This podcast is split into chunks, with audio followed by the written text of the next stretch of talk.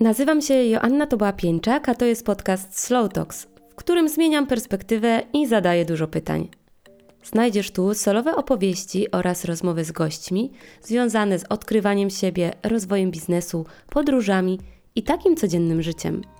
Zapraszam Cię do obserwowania mojego kanału i wystawienia oceny w aplikacji Spotify albo na iTunes – a więcej treści ode mnie znajdziesz na portalu slowtalks.pl oraz na moim Instagramie joanna.tobola.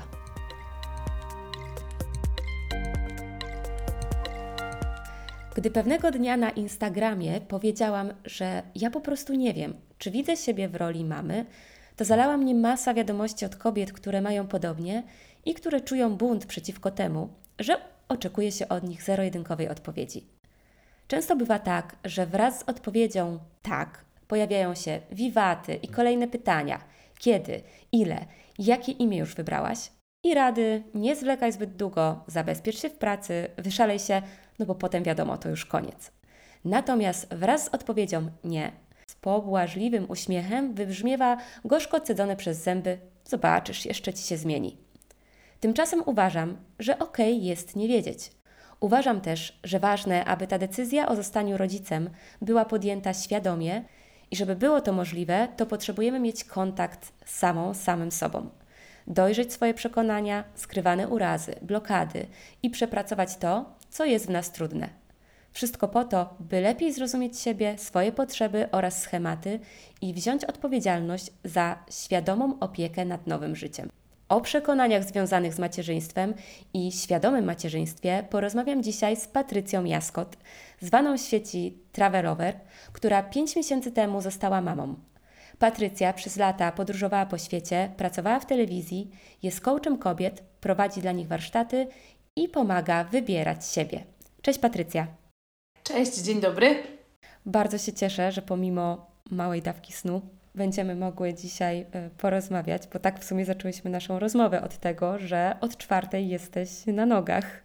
I na początek, ja chciałabym Ciebie zapytać o to, jak u Ciebie było z tą decyzją. Czy Ty zawsze to czułaś? Czy właśnie wybrzmiewało też w Twojej głowie takie nie wiem? Jak to było z tą Twoją decyzją o macierzyństwie? E, ja dziękuję Ci w ogóle za zaproszenie i faktycznie e, dzisiaj od północy moja córka budziła się co godzinę, o czwartej rano zaczęła tak zwaną imprezkę, czyli zaczęła dzień, więc mam nadzieję, że ten podcast będzie e, składny i zgrabny z mojej strony, ale przede wszystkim może wspierający, może też inspirujący dla innych kobiet, tak, tak, tak, tak bym sobie marzyła. Mm, mm, jeśli chodzi o mnie, to ja zawsze czułam, że ja będę mamą i będę miała rodzinę. I powiem Ci szczerze, że właśnie kiedy byłam w tych czasach takiej swojej kariery i dużo osób uznawało mnie za karierowiczkę, pamiętam, że kiedy ogłosiłam na Instagramie, że jestem w ciąży, bo już brzuszek był bardzo widoczny, to dostałam nawet takie wiadomości od dziewczyn: Ej, myślałam, że ty jesteś właśnie tą laską, która nigdy nie będzie miała dzieci. E, więc to było dla mnie takie trochę zadziwiające, ale z drugiej strony mm, nam się często pozornie wydaje, że my w sieci kogoś bardzo znamy i wiemy o nim wszystko.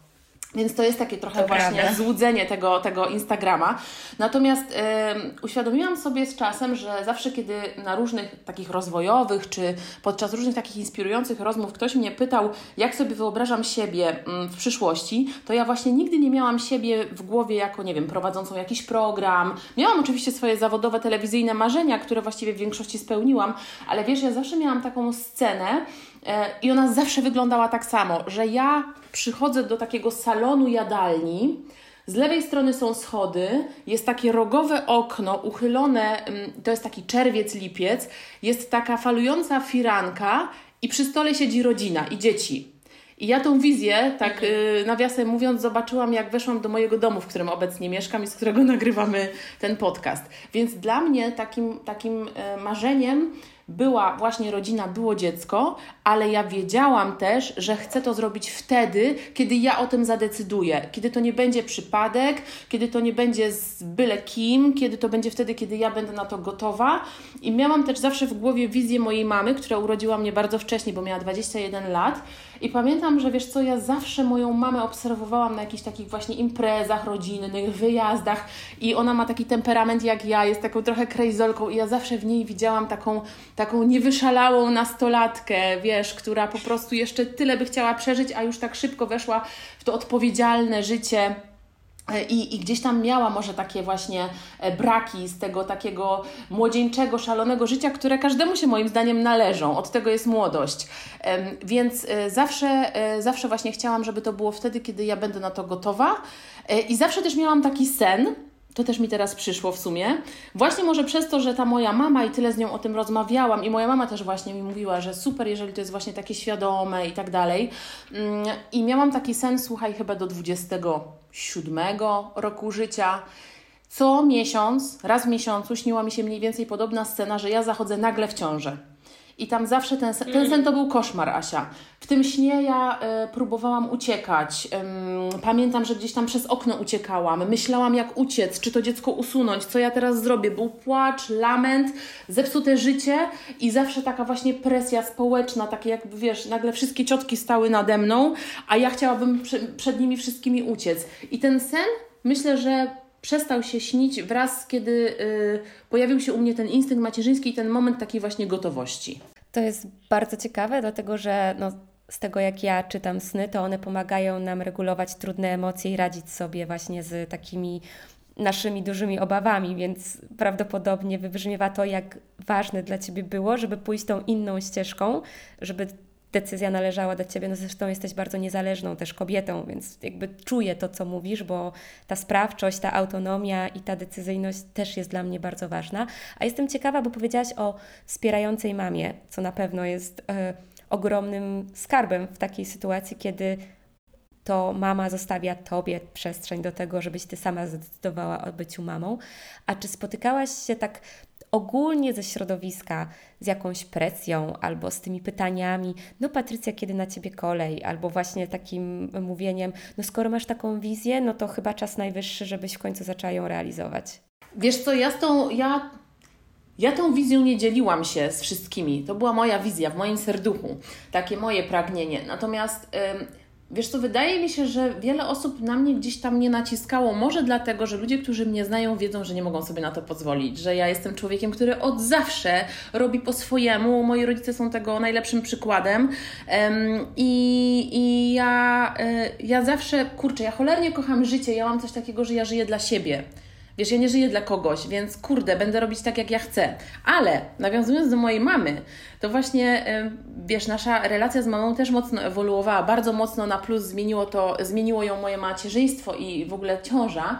Mm, mama jest mi teraz bliższa niż kiedykolwiek w ogóle wcześniej. Natomiast była kiedyś taka sytuacja, pamiętam, że pojechałam chyba na trzy miesiące do Azji. Byłam gdzieś w Wietnamie i łączyłam się z moją mamą e, przez kamerkę e, i rozmawiałyśmy i moja mama tak rzuciła e, na koniec rozmowy z pytaniem, no kiedy wracasz, kiedy wracacie i, i tak jakoś rzuciła na koniec, dobra, to wracaj już i bierz się za życie. I ja tak, wiesz, odłożyłam ten telefon i tak odłożyłam ten telefon i tak sobie myślę, co kurde? Co to w ogóle miało być? I napisałam wtedy taką długą wiadomość do mojej mamy na Whatsappie, że właśnie to jest moje życie i to życie wygląda tak, jak ja chcę, bo ja zawsze marzyłam, żeby podróżować. Pracowałam wtedy jeszcze w telewizji albo tuż po, y, po tym, jak właśnie rzuciłam, rzuciłam telewizję dla Instagrama, więc to był taki, wiesz, mój hype, że wow, wolność na milion procent i w ogóle jest zajebiście i wiesz, ja tu szczęśliwa, a moja mama mi mówi, bierz się za życie. I wtedy jej właśnie wyjaśniłam to, że dla mnie brać się za życie nie oznacza, że ja wrócę, wezmę kredyt jakiegoś chłopa i zrobię szybko dziecko, bo mam, nie wiem, tam 26 czy ileś tam wtedy miałam lat, jakoś chyba tak, i że właśnie tak wygląda moje życie. I moja mama wtedy się zreflektowała, przeprosiła mnie za to i nigdy więcej już mi takiego, ta, takiego, taki, yy, takiego tekstu nie rzuciła. Ja nawet nie wiem, czy to był jakiś celowy sarkazm. Myślę, że ona po prostu tak jakoś, jej się to palnęło tak jakoś, wiesz, naturalnie, no nie? Fajnie odbiłaś do mm, przekonań, o które chciałam Cię zapytać, bo tak sobie trochę ułożyłam w głowie, że podpytałabym Cię o te rzeczy, które się działy przed tym, jak zostałaś mamą i teraz o te, które się dzieją, jak jesteś mamą. I właśnie ten temat przekonań, bo ja też pamiętam, jak moja mama kiedyś mi. Jesteśmy podobne, w sensie stawiamy mocno granice, i ty, i ja, i jakby ten świat zewnętrzny, ja też czuję, że on wie, że jeżeli ja w taki sposób postępuję, to to jest moja wizja i ja chcę ją realizować, i jakieś takie podgadywanie czy głupie teksty nie zmienią nic, co najwyżej po prostu spowodują, że ja bardzo dam stanowczy feedback tej osobie, że w ten sposób nie chcę rozmawiać, ale pamiętam jak kilkanaście lat temu, myślę, że to właśnie mogło być takie 5-6 lat temu, e, moja mama mi w jakiejś takiej kontekstowej rozmowie a propos macierzyństwa, wiesz, tak rzuciła na zasadzie, nie no, ale no na pewno kiedyś będziesz chciała być mamą. A ja nigdy nie miałam takiej wizji, tak jak ty mówisz o. Właśnie o chciałam Cię o to zapytać, wizji. czy miałaś y, taką potrzebę? Nie. Ja, ja zupełnie właśnie nie wiem, czy ten podcast już jest y, opublikowany, czy nie, ale byłam u y, Ani z podcastu Dziecko to nie bajka, gdzie właśnie opowiadałam o tym, jak to jest żyć z tym nie wiem w swojej głowie, bo ja wciąż nie wiem. I, i właśnie mówiłam o tym, że ja nigdy nie wyobrażałam siebie w roli mamy, w roli żony, yy, wiesz, biała suknia czy coś w tym stylu. Jakby nigdy to nie było w mojej głowie. Nie było też z drugiej strony mocno postawionej kariery. Jakby zupełnie, zupełnie gdzieś ani w jedną, ani w drugą stronę mnie nie ciągnęło. Ja teraz, wiesz, ulubione pytanie, jak sobie pani wyobraża życie za 5 lat? No to to, to, ja odpowiadam, chcę być szczęśliwą osobą żyjącą w zgodzie ze sobą, robiącą rzeczy, które są po prostu fajne. I to jest moja wizja, ale czy obok tego będzie rodzina, czy, czy to będzie jakaś kariera, czy to będzie samotny trip, trip na wiem, Grenlandię, nie mam pojęcia. W każdym razie ja nie miałam tego. Nigdy nie miałam w sobie takiego silnego poczucia chęci powiększania rodziny. I jakby to jest cały czas ze mną. No i w każdym razie ta moja mama wspomniała coś na zasadzie, jak ja powiedziałam, mamo, ja nie wiem, Raczej nie, raczej tego nie czuję na ten moment. Ona powiedziała, tak właśnie rzuciła, och Asia, nie bądź egoistką. Teraz już nie pamiętam, czy ja od razu uderzyłam, bo jest szansa, że od razu w tych emocjach mogłam zacząć mówić, czy właśnie podobnie zdystansowałam się i zaczęłam się zastanawiać, what the fuck? E, no i jakby ta konkluzja moja była taka, i faktycznie też moja mama w podobny sposób jak Twoja, że zreflektowała się, spojrzała na to z innej perspektywy, powiedziała mi, że nie do końca to miałam na myśli, wiesz, że to rzucone hasło, bo tak się mówi. A z mojej perspektywy, bycie egoistą to jest podejmowanie decyzji takich, wiesz, tylko pod siebie, nie patrząc na innych, nie patrząc na to, jak to może skrzywdzić albo wpłynąć, ale egoisto, bycie egoistką nie jest życie w zgodzie z tym, co mówi nas, nasz środek, bo moim zdaniem właśnie to jest clue, że jeżeli ja w środku coś czuję, to znaczy, że robię to w zgodzie ze sobą, ale to nie musi być egoizm, a się przyjęło, moim zdaniem się mocno przyjęło, że jeżeli ktoś nie chce mieć dziecka, to jest egoistą. A czy większą egoistką nie byłabym, gdybym sprowadziła na świat kogoś, nie będąc na to gotowa, tylko dlatego, żeby iść za schematem, że powinnam mieć dziecko? Ja się totalnie z Tobą zgadzam, to słowo egoistka jest bardzo złe w tym kontekście. I ja też nawet kurs, który robiłam dla kobiet specjalnie nazwałam Wybieram siebie. I teraz powiem Ci, nigdy wcześniej tak bardzo nie czułam potrzeby zaopiekowania się właśnie sobą przede wszystkim, jak właśnie teraz, kiedy jestem mamą. Najpierw mama, potem dziecko. Nie, że ja rzucam wszystko i tylko dziecko, a za dwa lata budzę się, nie wiem, z depresją, z niezadowoleniem, z kompleksami i tak dalej. E, więc, e, więc e, tak myślę, że to, to, to słowo egoistka to nie o to chodzi. To ty masz to zrobić w zgodzie ze sobą. Bardziej bym powiedziała, że to może kwestia, nie wiem, jeszcze partnera, bo czasem tak jest. Ja też słyszę takie historie, że na przykład kobieta nie jest przegonana, ale ze strony partnera jest silne pragnienie i gdzieś tam ta kobieta tak. myśli sobie, okej, okay, to, to może jednak tak. Ale wiesz co, trzeba byłoby o to zapytać więcej dojrzałych kobiet w takim wieku już y, babciowym. Natomiast wydaje mi się, myśląc o naszych mhm. mamach, że trochę też jest tak, że przychodzi ten czas, kiedy ty, tą babcią chcieć się zachciewa. Y, y, babcią być się tak. zachciewa.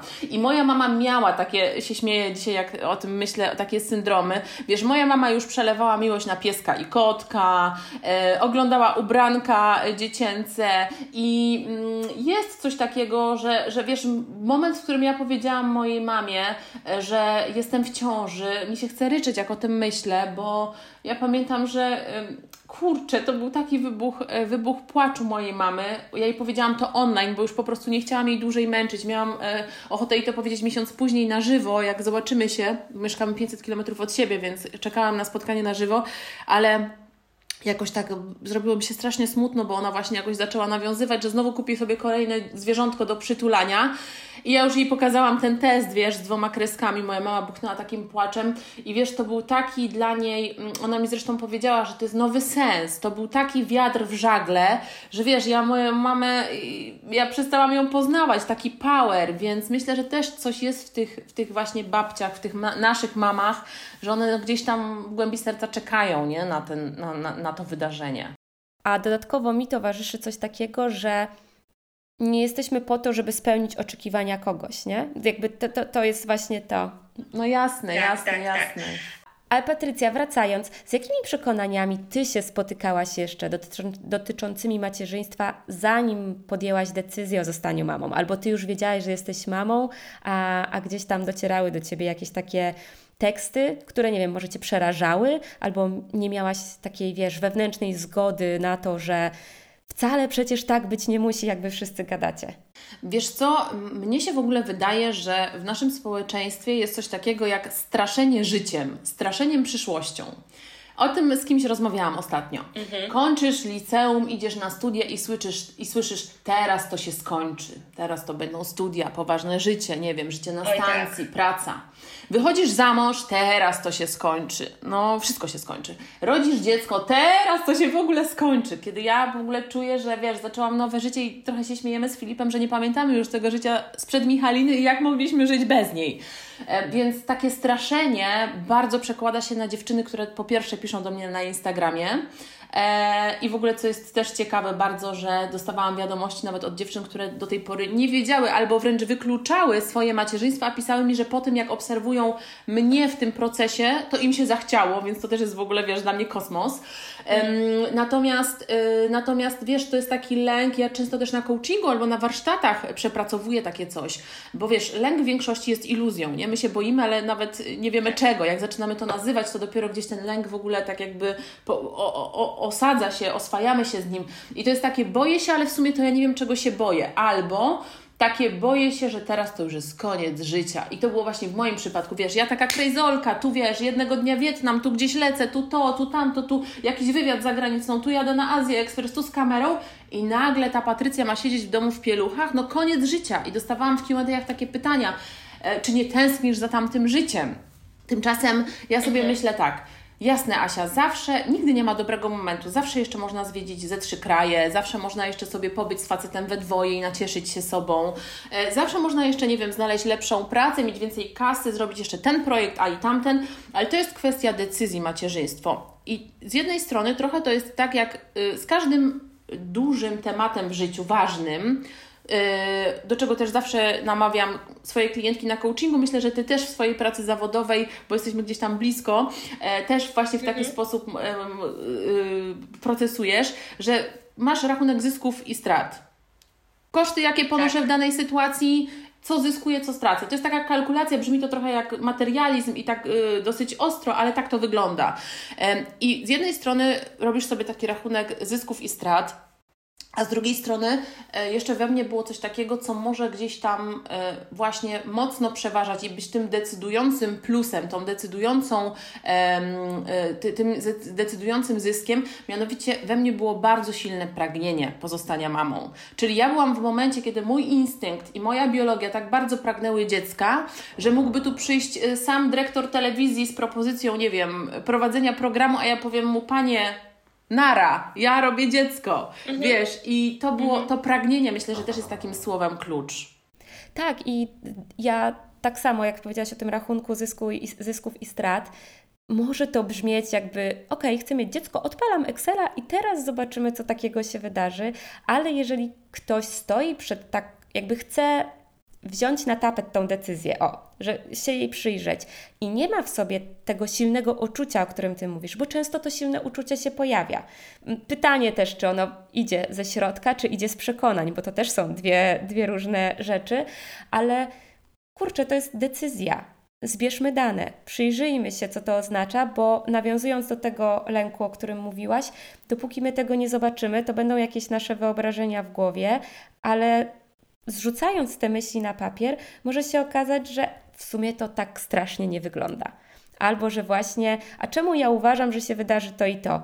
No bo ktoś tam miał trudne dziecko i w związku z tym się takie rzeczy zadziały, no bo są te dzieci z większymi potrzebami, które no potrafią e, jakby zrobić taki koszmar, że nie wiesz, jak się nazywasz, i, i, i po prostu jest ten początkowy start trudny, ale ja w moim gronie obserwuję i teraz z racji tego, że coraz więcej moich koleżanek zostaje mamami, to jednak obserwuję, że większość z nich ma taki ok start. Nie mówię, że dobry, że super, ale że Widzę w nich tą radość, widzę, że nie rezygnują z siebie, widzę, że słuchają swoich potrzeb, widzę, jak fantastycznie, i o tym rozmawiałyśmy jeszcze zanim włączyłyśmy mikrofon, jest partner, który co ważne, nie jest wsparciem. On jest współwychowującym to dziecko. On jest współuczestnikiem tego całego procesu. I jakbym tutaj. On jest rodzicem. No właśnie, jak ty byś powiedziała, jaka to jest na to Twoja perspektywa tego udziału tego partnera w tym byciu rodzicem. Ja, a jeszcze Cię chciałam zapytać tylko, bo to mnie ciekawi, yy, bo wiem właśnie, że jesteś yy, mądrą i świadomą dziewczyną. Robiłaś sobie taki rachunek zysków i strat? Ta decyzja, którą. Nie, nie. No właśnie, bo jestem ciekawa, czy ta decyzja jest jakaś taka ostateczna u ciebie? Czy to jeszcze jest, że to się dzieje? Wiesz co, właśnie, właśnie też y, w tamtym y, podcaście wspomnianym na to odpowiadałam, bo, bo moja rozmówczyni zrobiła taki rachunek, jest teraz już od dwóch lat mamą. A ja powiedziałam, że nie robiłam, dlatego że u mnie to jest nie wiem i ja tego zupełnie nie czuję. W sensie nie zamykam się, czy tak, czy nie, ale nie wiem, zdaję sobie sprawę z konsekwencji związanych nie wiem, z moim wiekiem, z odwlekaniem decyzji, tylko ja nie czuję, że ja odwlekam decyzję. Ja czuję, że wybieram to, co ja teraz potrzebuję, więc w momencie, kiedy pojawi mi się taki bardziej wyrazisty znak zapytania na zasadzie, hmm, może powinnam się przyjrzeć temu tematowi, to zdecydowanie będę chciała coś takiego zrobić. Okej, okay, to ciekawe, to ciekawe, co się zadzieje. Mhm. E, wiesz co, co do Twojego pytania odnośnie partnera, to myślę, że to jest kluczowa sprawa w takim właśnie tym e, emocjonalnym rollercoasterze u kobiet i przede wszystkim zmęczeniu, wiesz, bo, bo ja po prostu nie wiem, jak ja funkcjonuję. Ja nie wiem, Asia, jak ja żyję. Ja nie wiem, jak to jest, że ja siedzę teraz przed komputerem, jeszcze tu nie zemdlałam, ponieważ ja od czterech i pół miesiąca nie śpię, nie śpię. Dziś e, mówiłaś, od tego zaczęłaś podcast, czy mimo niewyspania e, dam radę. E, ja po prostu, wiesz, północ wybija i, i nagle w tym, w tym momencie, kiedy potrzebujesz tego snu najbardziej, nie śpisz. Do tego włączają Ci się tak zwane czujki, taki czuj matczyny, że ja nawet przez sen po prostu śpię tak czujnie, że jestem w stanie wsadzić smoczek mojej Michaśce, jak jej wypadnie, y, nie otwierając oczu, więc jestem na ciągłym stand-by'u i nie wiem, jak ja funkcjonuję, natomiast wyobrażam sobie, że w sytuacji, y, że sytuacja byłaby o wiele dla mnie trudniejsza, gdybym miała partnera, który wychodzi na przykład o 8 do pracy, wraca o, o godzinie 18, spędza ze swoją córką raptem pół godziny, bo za chwilę wybija godzina jej kąpieli i spania i tyle. Ja mam ogromne szczęście i bardzo jestem za to wdzięczna i codziennie dziękuję i za mojego Filipa i za to, że my mamy taką, takie życie zrobiliśmy sobie, że pracujemy zdalnie i że możemy zarabiać pieniądze z domu. Ja w ciągu dnia y, y, y, opiekuję się Michasią, jakby tak no, na stale, to jest, to jest moje zadanie. Filip pracuje, ale jednak ta świadomość, że on jest obok, za ścianą, jest dużym ukojeniem i są takie czasami chwile, kiedy wiesz, y, no nie wiem, dzieciak ma gorszy dzień, albo jest tam troszeczkę niedospane, bo gdzieś tam nie umie zasnąć, albo, albo boli brzuszek, no różne rzeczy się dzieją.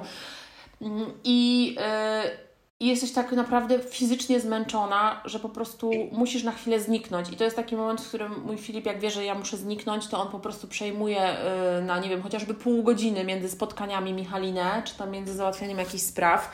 I, i ja wtedy mam ten oddech. I to, jest, to, to mnie ogromnie ładuje, że ja, wiesz, yy, nim on zacznie pracę, mogę sobie wsiąść na rower, podjechać nad jeziorko, pomedytować i odciąć się od tego wszystkiego, żeby zadbać o tą swoją kondycję.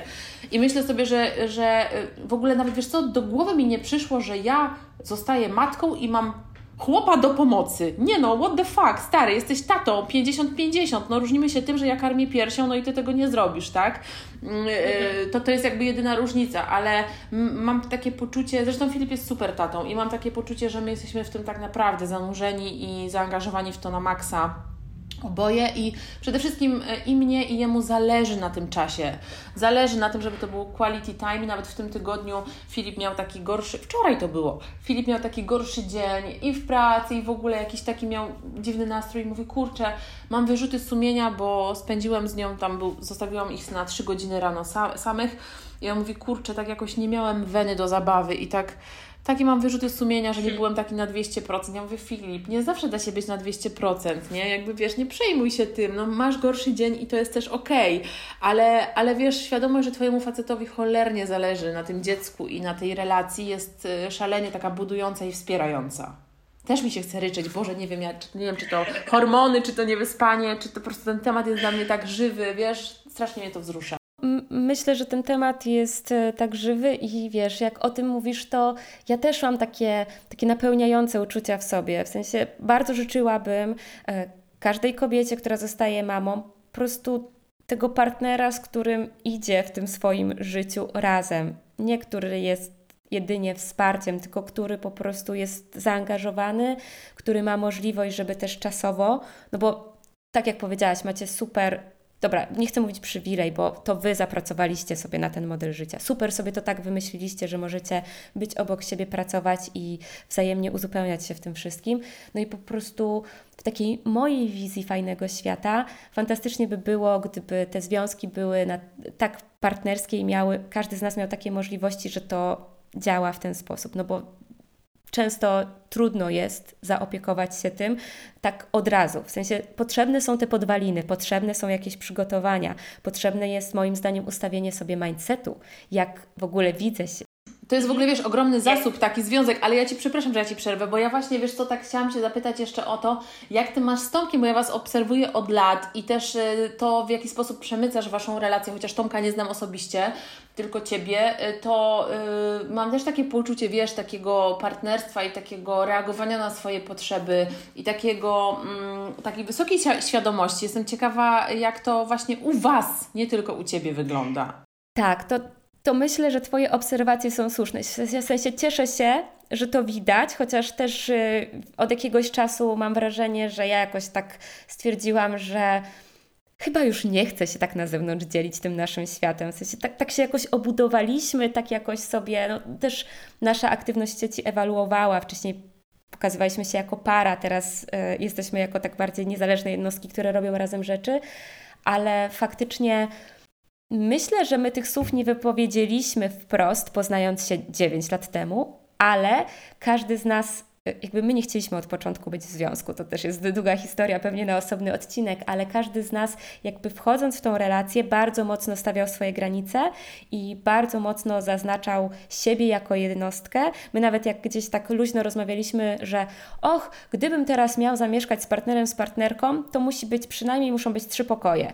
Jeden pokój dla mnie, jeden pokój dla partnerki, jeden pokój wspólny, w ogóle osobne łóżka, bo każdy musi mieć swoją przestrzeń i w ogóle niezależność i salon na spotkania wspólne. Teraz y, sypiamy zazwyczaj na 90-centymetrowym łóżku, ponieważ mamy dwa pojedyncze łóżka łączone i pomiędzy jest dziura, a że kochamy spać przytuleni, więc śpimy na 90 centymetrach, więc to trochę ewaluowało, ale y, faktycznie mi zawsze zależało na tym, żebym miała po prostu dobrego ziomka obok siebie. Osobę równą, osobę, która mm, angażuje się w taki sposób jak ja, do, do rzeczy, które mamy i owszem, jesteśmy świadomi bardzo mocno tego, co kto z nas lubi, a kto czego nie lubi. I na przykład ja nie znoszę zmywać naczyń. A Tomek, wiem już, że nie mogę mówić, że lubi, tylko po prostu on nie lubi, jak naczynia stoją w zlewie.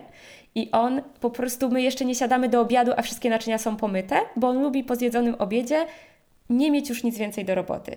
I na przykład to jest taka część, którą on w większości y, robi u nas w domu. Za to na przykład ja myję podłogi, bo jakby ja czuję flow na mycie podłogi i to jest takie, my się na to nigdy nie umawialiśmy, to nie jest pisane, ale jakoś ten rozkład troszczenia się o rzeczy domowe, o rzeczy firmowe, o jakiś taki nasz wzajemny dobrostan, naturalne jest, nie wiem, może jakaś taka reguła wzajemności też tu podświadomie działa, ale jak Tomek widzi, że mam więcej pracy, to on mówi: Dobra, to ja dzisiaj szykuję śniadanie, obiad i w ogóle zrobię jeszcze deser, bo widzę, że masz dużo. Ty w ogóle masz o tym nie myśleć, że on wręcz mi komunikuje, a z drugiej strony jest coś takiego, że nie wiem, on zrobi śniadanie, to ja mam ochotę zrobić obiad. I tak. To jest miłość, Asia, to o czym mówisz, to jest miłość. I jak ja Ciebie słucham, oczywiście nie jestem żadna ciocia dobra rada i absolutnie ostatnią rzeczą, jaką bym chciała robić, to doradzać, ale aż, aż, aż wiesz, jak o tym opowiadasz i mam tą Waszą wizję w głowie, to tak wydaje się, że to projekt dziecko tak by, wiesz, tam pasowało, nie? Że to by tak pyknęło. Właśnie czasami sobie rozmawiamy, że kurczę, fajnie my byśmy byli rodzicami, ale czujesz to stary. No nie, ja też nie. Dobra. I jakby stąd jest, to, stąd jest to nie wiem w nas, stąd jest to nie wiem, bo po prostu właśnie nie ma ani w Tomku, ani we mnie tego pragnienia, co też jest jakby myślę fajne w tym wszystkim, bo nam się bardzo podobne pragnienia pojawiają w podobnym czasie i nie ma tam tego takiego handlowania swoimi wizjami, przekonywania siebie nawzajem i to jest na pewno jakieś duże usprawnienie tej relacji. Obydwoje też mamy na pierwszym miejscu mm, w talentach Galupa talent bliskości, co było dla nas zaskoczeniem, a potem skumaliśmy, dlaczego ta nasza relacja tak wygląda. Więc y, mam takie wrażenie, że gdyby pojawiło się w naszym życiu dziecko, to, to, właśnie nie boję się tego, że zostanę z tym sama. Albo nie boję się tego. Tomek mi kiedyś powiedział, że jak tak rozmawiamy o dzieciach, bo jego zawsze paraliżują na e, filmach sceny z porodu i jego to strasznie boli. I jakiś czas temu oglądaliśmy matki równolegle, a równoległe ja Almodovara i tam właśnie, no, no to wiesz, jakie tam są sceny.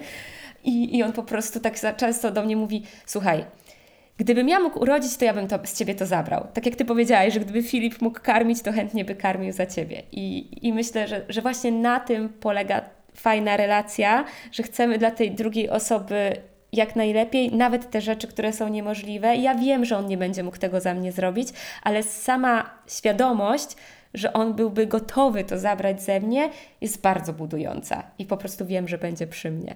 Ale This dobra, teraz wiesz, Tak. I się zawsze śmiemy, można tak po dziewięciu latach? No można, jak się, jak się o to dba i jak się dba o siebie i właśnie, bo to, to, to jakby idąc dalej z tymi e, myślami, Albo dobra, zacznijmy od tego, bo tak wywołałyśmy to świadome macierzyństwo na początku odcinka. Ja myślę, że też ten odcinek będzie taki tytuł miał, bo jakoś tak mocno mi to siedzi. Chciałam się Ciebie zapytać, czym dla Ciebie jest świadome macierzyństwo? Wiesz co, y, z jednej strony ja doświadczam macierzyństwa, a z drugiej strony jestem na początku tej drogi, więc ja też wiesz, nie chcę ze siebie robić e, matki ekspertki. Mówię tylko i wyłącznie o swoich e, odczuciach, swoich emocjach w tym, siebie w tym, ale sobie w tym, ale też o tym, jaki ja mam pomysł na to macierzyństwo. I dla mnie mm, świadomy rodzic, ja bym bardzo chciała nim być. Myślę, że będę i że jestem. E, natomiast Myślę sobie tak. Po pierwsze, yy, świadome rodzicielstwo to jest yy, bycie świadomym siebie. I yy, powiem Ci, że tak, każdy z nas ma jakiś cień. I y, jeżeli ktoś y, ma odwagę i siłę się z tym cieniem spotkać, no to wtedy jest super.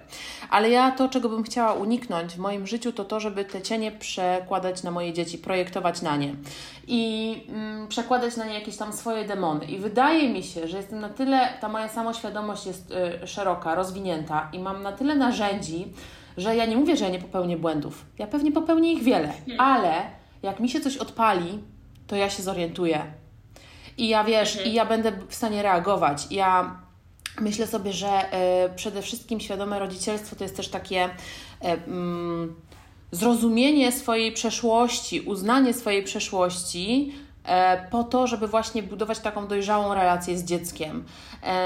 I ja bardzo, bardzo, bardzo wiem, czego nie chcę. I kurczę, cholernie wierzę, że mi się to uda. I mam też bardzo świadomego partnera, bo oboje gdzieś w tym rozwoju osobistym, chociaż trochę inne nurty nas jarają, to jesteśmy, bardzo się wzajemnie inspirujemy, wiesz, mnóstwo sobie rozmów przeprowadzamy o, o emocjach, o ciele, o uwalnianiu emocji, nie wiem, ostatnio fizyka kwantowa, Joe Dispenza, jakaś neuroplastyczność mózgu, wiesz, jara nas to, nie? My sobie o tym gadamy. Mhm. Filip mi podrzuca dużo fajnych książek, bo on przynajmniej ma pamięć do tytułów, ja kompletnie nie. Natomiast ym, gdzieś jesteśmy razem w tym rozwoju, im, im, im bardzo mocno wierzę, że jak coś y, się będzie działo, gdzie zapali się jakaś, że nam się zapali lampka, nie? I dla mnie to jest świadome, świadome rodzicielstwo. Takie też znajomość siebie. No bo jak ja siebie nie znam, to jak ja mam prowadzić dzieciaka przez życie? Prowadzić w sensie takim, wiesz, nie, że przeżyć za nie to życie, ale w takim, żeby, żeby je wychować. Więc to chyba, no nie wiem, to jest pokraczna definicja świadomego macierzyństwa, e, bo nie ubrałam tego w dwuzdaniową regułkę, ale tak to czuję. Nie wiem, jak Ty to czujesz, słysząc, co mówię, bo trochę się tak, wiesz, rozkraczyłam. Ale to właśnie super sprowadza się do tego, y, od czego wyszłyśmy, że to zbudowanie relacji ze sobą i zbudowanie relacji z tym partnerem jest tym pierwszym krokiem do tego, żeby móc wchodzić na dalszy etap. Tak w mojej głowie to mi się układa, że jeżeli faktycznie ta decyzja pozostaje w naszych rękach, że to my podejmujemy decyzję, dobra, chcę zostać rodzicem, a następnie podejmujemy kroki, no to fajnie wcześniej posprzątać, fajnie wcześniej zaopiekować się e, samą, samym sobą, żeby później te rzeczy, tak, takie, to jest moje wyobrażenie, bo ja nie mam doświadczenia, ale żeby potem te rzeczy na przykład nie wybijały w momencie, kiedy pojawia się depresja poporodowa albo kiedy pojawiają się te właśnie słabsze momenty, no bo tak jak wspomniałam, myślę, że dla Ciebie i dla mnie niezależność jest bardzo ważnym takim czynnikiem, takim driverem prowadzącym w życiu. I teraz ja tak to widzę, że kiedy pojawia się to nowe życie, no to ono jest mocno zależne od ciebie. Ty teraz nie znikniesz na dwa tygodnie i e, wiesz, po miesiącu bycia mamą i powiesz, dobra, ja muszę sobie uleczyć głowę, jadę na Bali pomedytować. I pojawia się ta bardzo duża współzależność, a jakby, no tak, współzależność w zasadzie, no bo to nie, nie tylko to w dwie strony, bo u Ciebie potrzeba regulacji hormonów i tak dalej. I że to jest trudne, ale nawet myśląc mi, takie myśli, mam wrażenie, by pomagały, że to jest ten etap, że to jest czas, w którym, o którym ja świadomie zadecydowałam, znając, jakie mogą mi się cienie pojawić, e, znając, jakie, za czym mogę tęsknić, czego może mi brakować, ale akceptuję to, że to jest stan, który minie i chcę z tego stanu czerpać co najlepsze. Widzę, że chcesz coś powiedzieć, więc proszę. Tak, widać mnie, wiesz co, bo, bo to jest tak, Asia, to co Ty mówisz, że to jest jedna rzecz, że no, na przykład ktoś mnie zapytał wczoraj w Q&A, gdybyś nie była mamą co, by, mamą, co byś zrobiła teraz? No teraz kupuję bilet, Qatar Airways yy, book yy, i yy, jutro wsiadam w samolot, lecę na dwa miesiące do Azji, gdziekolwiek, najtańszy bilet gdzie by był, czy to by był Bangkok, czy, czy Denpasar, whatever. Natomiast wiesz, tam jest też taka rzecz jak miłość w tym wszystkim, czyli to, że tobie jest mhm. czasami cholernie niewygodnie, nie jesteś niewyspana, ale patrzysz na to dziecko. Przecież my, ile razy my płaczemy patrząc na Michalinę ze szczęścia, że ona jest. I wiesz, to jest tak, że poszłabyś sobie w miasto, ale Twoje serce czasami woli zostać z tym dzieckiem, bo to jest ogromna, ogromna miłość. I to jest jedna rzecz, którą chcę powiedzieć, ale jeszcze chciałam powiedzieć o tym, że, bo przypomniało mi się, jak zaczęłaś mówić, e, moja ostatnia sesja z moją terapeutką, to w ogóle też był taki, wiesz, faj, fajnie to wszystko jednak się tak złożyło, jak ja bym sobie tego pragnęła, bo akurat jak kończyłam e, terapię, to chwilę później zaszłam w ciążę. Moja terapeutka wiedziała, że, że dziecko jest taką, e, takim moim pragnieniem. I właśnie śmiałyśmy się na koniec, żegnając się, robiłyśmy to online, żałowałyśmy, że nie możemy się wyściskać po tej całej pracy. E, i ja mówię, to co, e, to widzimy się jeszcze? I tak zażartowałam. E, a moja terapeutka mówi tak, e, Pani Patrycjo, jeżeli Pani będzie mamą, to proszę być gotową na to, że odpali się w Pani na pewnym etapie, jednym, drugim, trzecim, coś się w Pani odpali. Proszę to obserwować i być na to uważną. Jeśli będzie za trudno, proszę przyjść, przegadamy jeśli pani, pani jakby już wie, co robić, to może też y, jakby sama sobie pani z tym mm, da radę. Więc, y, więc to jest też trochę tak, że wiesz, to jest żywienie, że to każdy etap rozwoju dziecka, te wszystkie fazy, skoki rozwojowe, no to jest jakby ciągły ruch, nie? Tam nie ma nic, że ja sobie teraz pozamiatałam i to już jest posprzątane i nikt mi tam nie nakruszy. No właśnie nie. Ale to jest też fascynujące, kurde, w tym, no. To jest taki taste of life. Ale zobacz, masz już jakieś dane, przyjrzałaś się już jakimś rzeczom, bo ja dokładnie zgadzam się z Tobą. To nie jest tak, że teraz przez 10 lat będę studiować siebie, samoobserwować, lepiej siebie poznam i wtedy dostanę dyplom ze znajomości siebie, więc będę mogła przejść do bycia mamą, yy, bo przecież już. Jestem rozwinięta. Tak, już żadnych traum na moje dziecko nie przeniosę, żadnych moich cieni i będę wzorowa. Ja za to od yy, mojej znajomej, którą podziwiam, w jaki sposób ona jest mamą. Jest mamą prawie pięcioletniej dziewczynki i usłyszałam takie słowa właśnie w kontekście też y, tej świadomości, chęci podejmowania dobrych decyzji, no bo ta, ta, ta, te świadome macierzyństwo, jak ja je rozumiem, ono mm, chęć bycia świadomym rodzicem wynika właśnie z tego, żeby robić dobrze dziecku, żeby podejmować dobre decyzje, żeby być uważnym na to dziecko, żeby być uważnym na emocje tego dziecka, na swoje też, ale jakby myślę, że jak tą mieszankę miłości dorzucamy do tej, tej zupy emocji, no to to jest fokus na tym dziecku. I yy, ta moja znajoma opowiedziała mi o tym, że jej terapeutka powiedziała, że Pani Asiu, to nie jest tak, że pani ma być 100% wzorową mamą, nie popełniać błędów, nie przenosić tych cieni, nawet jak tak rozmawiamy, nie zachowywać się w taki czy inny sposób, nie podnosić głosu, bo jeżeli pani raz to zrobi, to pani już przekreśla całe swoje macierzyństwo. To jest tak, że jeżeli pani przez ponad połowę czasu będzie tą mamą, jaką pani chce być, tą mamą, którą sobie pani wyobraża dla swojego dziecka, które będzie dzięki temu szczęśliwe, to naprawdę wszystko jest ok, bo jesteśmy tylko ludźmi.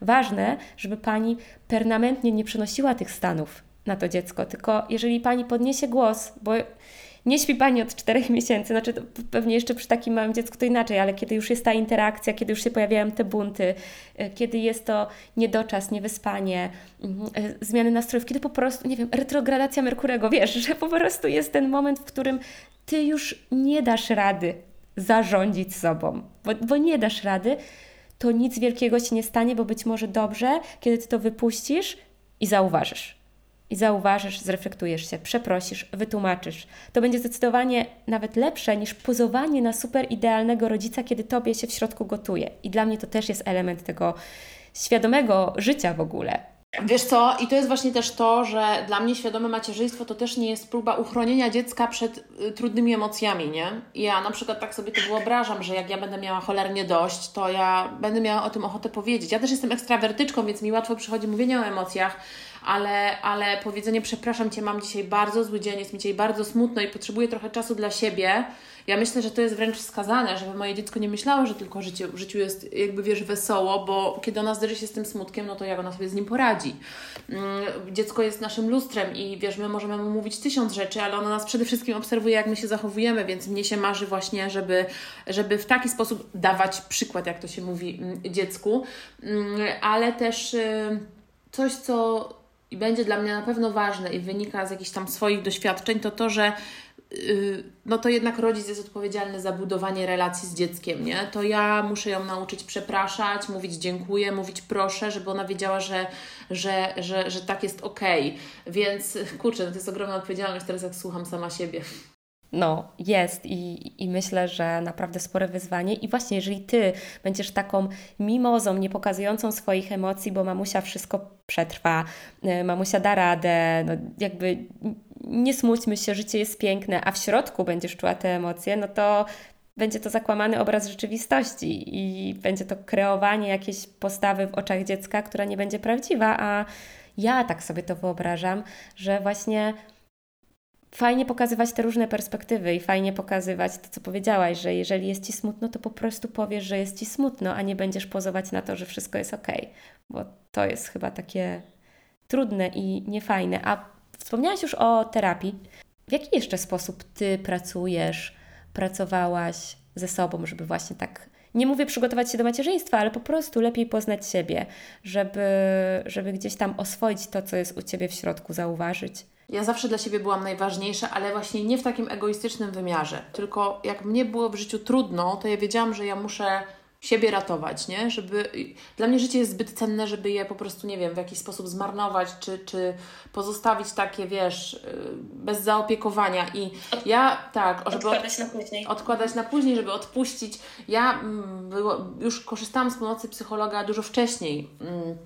Yy, różnymi etapami, e, bo wiadomo, że jakby terapia to też jest proces i gdzieś tam te ostatnie y, trzy lata terapii to było takie super domknięcie i takie poczucie, że okej, okay, to, to już chyba się nie zobaczymy długo z tą moją terapeutką i że to już jest takie po po, po, po, podomykane. Natomiast ja też jestem w tym takim intensywnie w rozwoju, tak myślę, że ze cztery ponad lata, może pięć Mm, wiesz, zaczynając od przeróżnych warsztatów, jakieś takie rzeczy. W ogóle ja nie jestem osobą i do tego też zawsze zachęcam moją społeczność, która, nie wiem, wypożyczy 100 książek, przeczyta je i teraz y, masz instrukcję, jak masz żyć. Mnie zawsze coś woła. A to, wiesz, masz milion warsztatów na rynku, a to coś mm, zwróciło moją uwagę i mówię, kurde, to, idę tam, chcę to poczuć, zobaczyć. A to jakaś książka, a to poznawałam ludzi, a to, e, a to wiesz, nagle coś w moim życiu się dzieje takiego, że poznaję kogoś inspirującego, tu ktoś się tym zajmuje, tu ktoś tym, a akurat o tym myślałam, więc życie Ci też takie rzeczy pod, podrzuca, jeżeli gdzieś tam e, ty, tymi myślami e, tą informację wysyłasz w pole. Natomiast... Myślę sobie, że poza tym jeszcze też był taki bardzo ważny etap, w moim życiu i to była taka moja obietnica, którą sama sobie złożyłam, bo ja bardzo dużo, wiesz, wiedziałam z poziomu głowy, potem e, długo, bo to jest naj, najdłużej trwa zejście z poziomu do głowy do ciała i w ogóle to przeżywanie i zmiana w postaci zmiany zachowań, zmiany mechanizmów, więc to jest najbardziej długotrwałe, ale też najbardziej wtedy ugruntowywuje tą zmianę i jest najbardziej takie satysfakcjonujące, wyjście ze schematu, e, ale właśnie mm, praca nad ciałem. I ja właśnie kiedyś sobie dałam za zadanie, na jako takie noworoczne postanowienie, których raczej nie robię, bo to u mnie, wiesz, te zmiany wypływa naturalnie i to jest jakby z potrzeby, a nie, że od dziś nie jem frytek czy tam czegoś. I to był kontakt z ciałem i ja bardzo dużo robiłam, żeby uruchomić swoje ciało. Pamiętam, że akupunktura, taniec intuicyjny, yoga, dużo tańca nago do lustra i dużo zmieniły też warsztaty y, z ruchu organicznego, takie wyjazdowe, po których mam wrażenie, że uwolniłam miednicę i zaszłam w ciążę. Więc yy, w ogóle takie zintegrowanie ciała z głową, ze sobą, to był dla mnie bardzo ważny, taki przełomowy moment.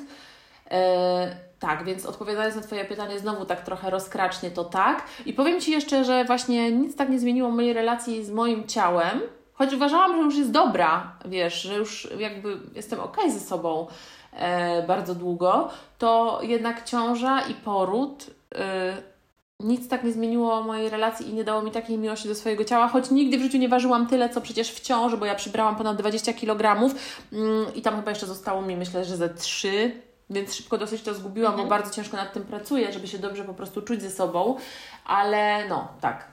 Okej, okay. a jak teraz dbasz o siebie? No bo właśnie mówimy dużo o tym, że trzeba o siebie zadbać, żeby móc tą miłością w tej najlepszej formie dzielić się z dzieckiem, bo gdzieś tam mm, na Instagramie mi czasami jakieś wątki e, przelatują i jak na nie patrzę, sobie myślę, tak, też bym tak chętnie, znaczy te, też bym tak chciała robić, też bym sobie to tak wyobrażała, a z drugiej strony y, wspominałaś też o tym, że y, czasami pojawiają się uszczypliwe komentarze, że ty zakłamujesz rzeczywistość, pokazując jak właśnie, jak te pierwsze miesiące z Michaliną u Ciebie wyglądają.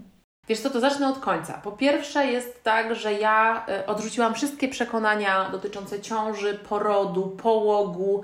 Ja tak sobie po prostu ustawiłam mindset mm, i tyle pracy włożyłam w to, żeby y, zrobić to po mojemu albo, albo otworzyć się na to, y, żeby było inaczej niż mówi ciocia Krysia, babcia, koleżanka skądś tam i nie wiadomo co. Więc ja w ogóle jestem przykładem osoby, która miała piękny poród, piękny poród, miałam piękny połóg, y, byłam, podeszłam do siebie z absolutną akceptacją, obiecałam sama sobie, że zaakceptuję każdy stan, e, wiedziałam, że może być ciężko, że może być frustracja, wiedziałam, że nie zawsze jest filmowy zalew miłości podczas porodu, bo może być wręcz zobojętnienie, wręcz ym, e, takie zniechęcenie, takie stany emocjonalne zdarzają się u kobiet. Po porodzie, to jest jakby, tak, tak się dzieje. Więc wiesz, z tym moim taką znajomością gdzieś tam psychologii i tym byciu w rozwoju też dużo, dużo wiedziałam, ale ja sobie samej obiecałam, że ja zaakceptuję wszystko i w taki sposób też rozmawialiśmy o tym z Filipem. Natomiast zaskoczyłam się bardzo pozytywnie. Może właśnie dlatego, że nie miałam żadnych wyobrażeń, scenariuszy, presji, tylko z taką otwartością do tego podeszłam, że ten połóg był też super. Bardzo zaskoczyło mnie moje ciało. E, I kurde, moje dziecko jest zarąbiste, wiesz, to jest, Jezu, to jest najfajniejszy człowiek ever, wiesz, to jest, to jest ja, ja, ja kiedyś też rzuciłam na Instagram takie słowa, że jeżeli ktoś mi mówi, że noworodek i, i taki niemowlaczek tylko sraje i jak to się mówi, że sraje i śpi to ja nie mam z taką osobą o czym rozmawiać, ponieważ my od początku, już za czasów brzucha, mówimy do Michaliny. Ja jej wszystko opowiadam. E, ja podchodzę do niej z taką obserwacją, z szacunkiem do ciała. Ja nie biorę jej jak lalkę, tylko mówię, teraz mama cię weźmie, a tu masz nogę, a teraz cię mama przewinie, a teraz idziesz do taty, bo mama musi iść, nie wiem, zjeść obiad. My do niej ciągle mówimy i my naprawdę od samego początku mamy poczucie, że ona wszystko kuma. A teraz, kiedy ona już jest na takim etapie, że faktycznie nawiązuje kontakt i już tak kuma, to to jest w ogóle niesamowite. Więc ja mam takie macierzyństwo, a nie, że ja lukruję to macierzyństwo. Ja mówię o tym, że jestem niewyspana, że ja nie wiem, jakim cudem ja żyję, że mm, owszem, nie spakuję dzisiaj walizki y, czy plecaka i nie pojadę sobie na Bali, ale, ale w gruncie rzeczy, jak postawisz na jednej szali czas z Michalinką, a wyjazd na Bali to chyba i tak finalnie wybiorę czas z Michalinką, więc, więc y, to a propos Twojego drugiego, drugiej części pytania. Natomiast co do pierwszej, e, która dotyczyła czego, powiedz mi? Jak Ty teraz wybierasz siebie? Jak dbasz o siebie w tym wszystkim? Ja rezerwuję czas dla siebie. Czyli mhm. my z Filipem na przykład w niedzielę siadamy i planujemy tydzień. Co ty w tym tygodniu masz? Ja muszę y, dostosować się trochę do niego, ponieważ on pracuje w takich godzinach raczej 10-17, więc y, żeby on nie tracił swojej pracy, możliwości do zarabiania pieniędzy, no to najlepiej, jeżeli ja gdzieś tam uwinę się powiedzmy do tej 10 rano z pewnymi rzeczami, albo robię coś po południu, tak? On mówi, słuchaj, no jakby kończę pracę, popołudnie, wieczór jest Twój, tylko odciągnij mleko, z tym nie ma problemu. Więc generalnie planuję czas dla siebie. I to są zarówno jakieś wyjścia, tak jak teraz byłam w sobotę w teatrze, e, to są wyjścia na paznokcie, nie wiem, do fryzjera. Ja chcę się fajnie czuć, ja chcę fajnie wyglądać, więc jakby wiesz, nie będę siedziała z odrostem albo z, z e, obgryzionymi paznokciami przez pół roku w domu, bo urodziło mi się dziecko, więc to jest jedna rzecz. Ale też dbam o swój mental w taki sposób, i to już trochę tak wyćwiczyłam, że wiesz, jak masz dziecko w domu, to masz taki ciągły standby, o którym dzisiaj wspominałam, ten tryb czuwania. Tak. On jest bardzo wykańczający na dłuższą metę, bo ciągle, wiesz, to jest trochę tak, jak mówiłam o tym, że jedy, jednym z minusów macierzyństwa, jednym z dwóch poza niewyspaniem, jest to, że masz ciągle coś niedokończone. Dla osoby, która jest zadaniowo, leci, wiesz, z koksem raz, dwa, trzy, za, odhaczone i, i załatwione do widzenia, to jest strasznie męczące, kiedy masz rozgrzebanego maila i piszesz go na 10 razy, albo czytasz piąty raz y, akapit jeden y, książki czy jakiegoś artykułu. Więc, ym, więc ja y, muszę mentalnie o siebie zadbać i robię to w taki sposób, że już wiem, że muszę stracić Michalinę z pola widzenia i najlepiej w ogóle wyjść z domu. Czyli na przykład odpoczywam wtedy, kiedy ja sobie idę gdzieś, nawet czasami na spacer samotny, albo tak jak teraz już jest ciepło na rower, albo mój Filip, ja jestem tak zmęczona, że na przykład mój Filip zabiera na spacer godzinny Michalinę i mówi, dobra, to masz godzinę tylko dla siebie. I ja wtedy w ciągu tej godziny jestem w stanie tyle zrobić, Asia, od prysznica, jakiejś relaksującej kąpieli, po jakiś tam porządek, po, po jakieś tam maile, papierkowe rzeczy, czy nawet poczytać książkę, bo ja wtedy wiem, mam ten komfort, jestem odcięta, wiem, że ona za chwilę nie zachce się przytulić, nie będzie marudzić, nie będzie płakać, nie wiem, nie zrobi siku i nie będzie chciała cycka, nie? Więc to jest super. Więc mhm. taki mental to, to na mnie działa tylko taka forma odpoczynku um, i takie zadbanie dla siebie, o, o siebie właśnie, żeby zrobienie coś dla siebie, coś, coś, co ja lubię, coś, co ja chcę, coś, co pozwoli mi się super poczuć. No i ja myślę, że to wszystko sprowadza się właśnie do tego, że jak siebie znasz, to wiesz, czego potrzebujesz i zadbasz o to. Jak siebie nie znasz, no to będziesz błądzić, będziesz tego. No, nie wiem, testowanie jest fajne. Pytanie, czy ten moment, w którym pojawia się jeszcze dodatkowa osoba, yy, za którą się jest odpowiedzialnym, to jest ten moment na y, te testowanie i szukanie i poznawanie dopiero siebie. W sensie zawsze jest, dobra, bo tak dziwnie to powiedziałam, zawsze jest dobry czas na to, żeby odkrywać siebie, żeby lepiej siebie zrozumieć, ale ja mam takie przynajmniej wrażenie, że jak ta praca już trwa, to łatwiej się właśnie osadzić w tej nowej rzeczywistości i sobie przypomnieć, że to, nawet to, co powiedziałaś z tą listą zadań, bo znowu mogę się jakoś utożsamiać. Ja też zadaniowo e, robienie, przechodzenie do następnego, jeżeli ja czuję, że coś jest rozgrzebane, nawet jeżeli to nie zależy ode mnie, bo na przykład czekam, żeby ktoś mi odpisał OK, ale wiem, że nie mogę tego zamknąć, to czuję jakiś sobie dyskomfort. Ale znowu, dzięki temu, że jesteś tego świadoma, to możesz to zauważyć i powiedzieć sobie: Dobra, okej, okay, to jest w tym momencie moja rzeczywistość, taką ją akceptuję. Pewnie będę mogła za jakiś czas do tego wrócić, a może zaczniesz inaczej działać, a może znajdziesz sobie inny sposób, ale że wiesz, nie, nie robisz sobie wyrzutów, tylko jesteś taka samo współczująca dla siebie w tym wszystkim. Tak, ja tak i, wiesz co, i w ogóle znajomość swoich y, potrzeb i pragnień, czyli w ogóle wszystko się, wiesz, kręci wokół dopuszczenia w ogóle swojego głosu, swojego wewnętrznego głosu, do, e, swojego serca do, do głosu. E, to jest tak i, i też y, taka czujność na to, nie, że właśnie okej, okay, to tak jak mówiłam wczoraj, widzisz, z Filipem, mówiłam, że miał wczoraj gorszy dzień, i, I wieczorem, jak tylko wykąpaliśmy Michalinę, bo to jest taki nasz wspólny rytuał i też dla Michaliny jakaś tam klamra, ona wtedy wie, że już kończy się dzień i już idzie spać.